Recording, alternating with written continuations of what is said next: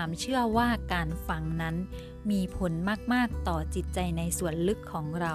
เพราะเราเกิดมาเราก็ฟังเสียงพ่อแม่ของเรา แล้วก็ฟังเสียงผู้ใหญ่ ฟังเสียงของผู้คนรอบข้างเพื่อนของเราญาติพี่น้องเพื่อนบ้านของเรา ทุกๆ คนที่เกี่ยวข้องกับเราต่างก็พูดกับเราส่งเสียงต่างๆ มากับเรา เราฟังเสียงอะไร เราก็จะเก็บสิ่งสิ่งนั้นเข้ามาบรรจุ หรือบันทึกเอาไว้ในจิตใจส่วนลึกของเรา มันก็ก่อให้เกิดความคิดความเชื่ออารมณ์ความรู้สึก เช่นเดียวกับภาพที่เราเห็น เช่นเดียวกับสิ่งที่เราอ่านนั่นเอง เราฟังคนที่เขาพูดให้กำลังใจ คนที่เขาพูดให้เรามีพลัง ให้เรารู้สึกดี ให้เรารู้สึกว่าทุกสิ่งทุกอย่างในโลกนี้เป็นเรื่องง่ายเป็นเรื่องที่เป็นไปได้เราฟังสิ่งเหล่านี้บ่อยๆ หรือไม่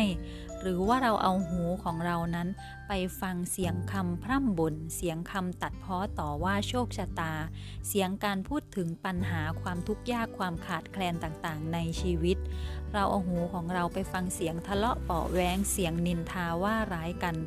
เราเอาหูของเรานั้นไปฟังสิ่งต่างที่ไม่ก่อให้เกิดประโยชน์ หรือเกิดความสร้างสรรค์ขึ้นมาในชีวิตของเราอยู่หรือไม่ ถ้าเป็นดังนั้นเราจงรีบพาตัวเองกลับออกมา และพาตัวเองมาฟังในสิ่งที่เราต้องการ ฟังในสิ่งที่มันก่อให้เกิดความสร้างสรรค์ในชีวิตของเรา ก่อให้เกิดพลังขึ้นมาในชีวิตของเรา นั่นจะก่อให้เกิดประโยชน์อย่างมากมายมหาศาลกับชีวิตกับจิตใจและโดยเฉพาะกับจิตวิญญาณของเรา เพราะว่าเรารับอะไรเข้ามาไม่ว่าจะเป็นภาพเป็นเสียง สิ่งที่เราเห็นทางสายตา สิ่งที่เราอ่าน สิ่งที่เราดู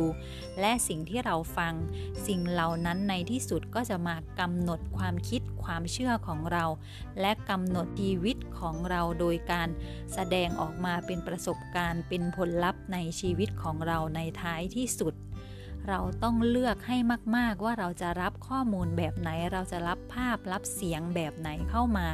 เพื่อก่อให้เกิดผลลัพธ์ในชีวิตของเรา เมื่อตอนที่เราเป็นเด็กเราอาจจะไม่ได้เลือกด้วยตนเองว่าจะฟังแต่เสียงที่ก่อให้เกิดพลังในชีวิต ก่อให้เกิดความงดงามและความสร้างสรรค์ในชีวิตของเรา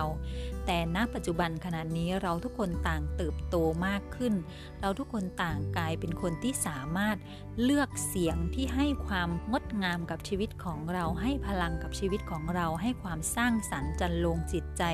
ให้ประโยชน์กับชีวิตของเรา เราสามารถเลือกได้ที่จะหลีกเลี่ยงเสียงต่างๆ ที่เราไม่ต้องการในชีวิต เพราะอะไรเพราะเรารักตนเอง เรารักชีวิตตนเอง เรารักจิตใจและจิตวิญญาณของตัวเราเอง เราจึงไม่ปรารถนาที่จะให้จิตใจจิตวิญญาณ จิตใจในส่วนลึกของเรานั้น ฟังสิ่งที่ไม่สร้างสรรค์ ฟังสิ่งที่ไม่ก่อให้เกิดประโยชน์กับชีวิตของเราอย่างแน่นอนค่ะ ฉันเชื่อว่าเป็นเช่นนั้น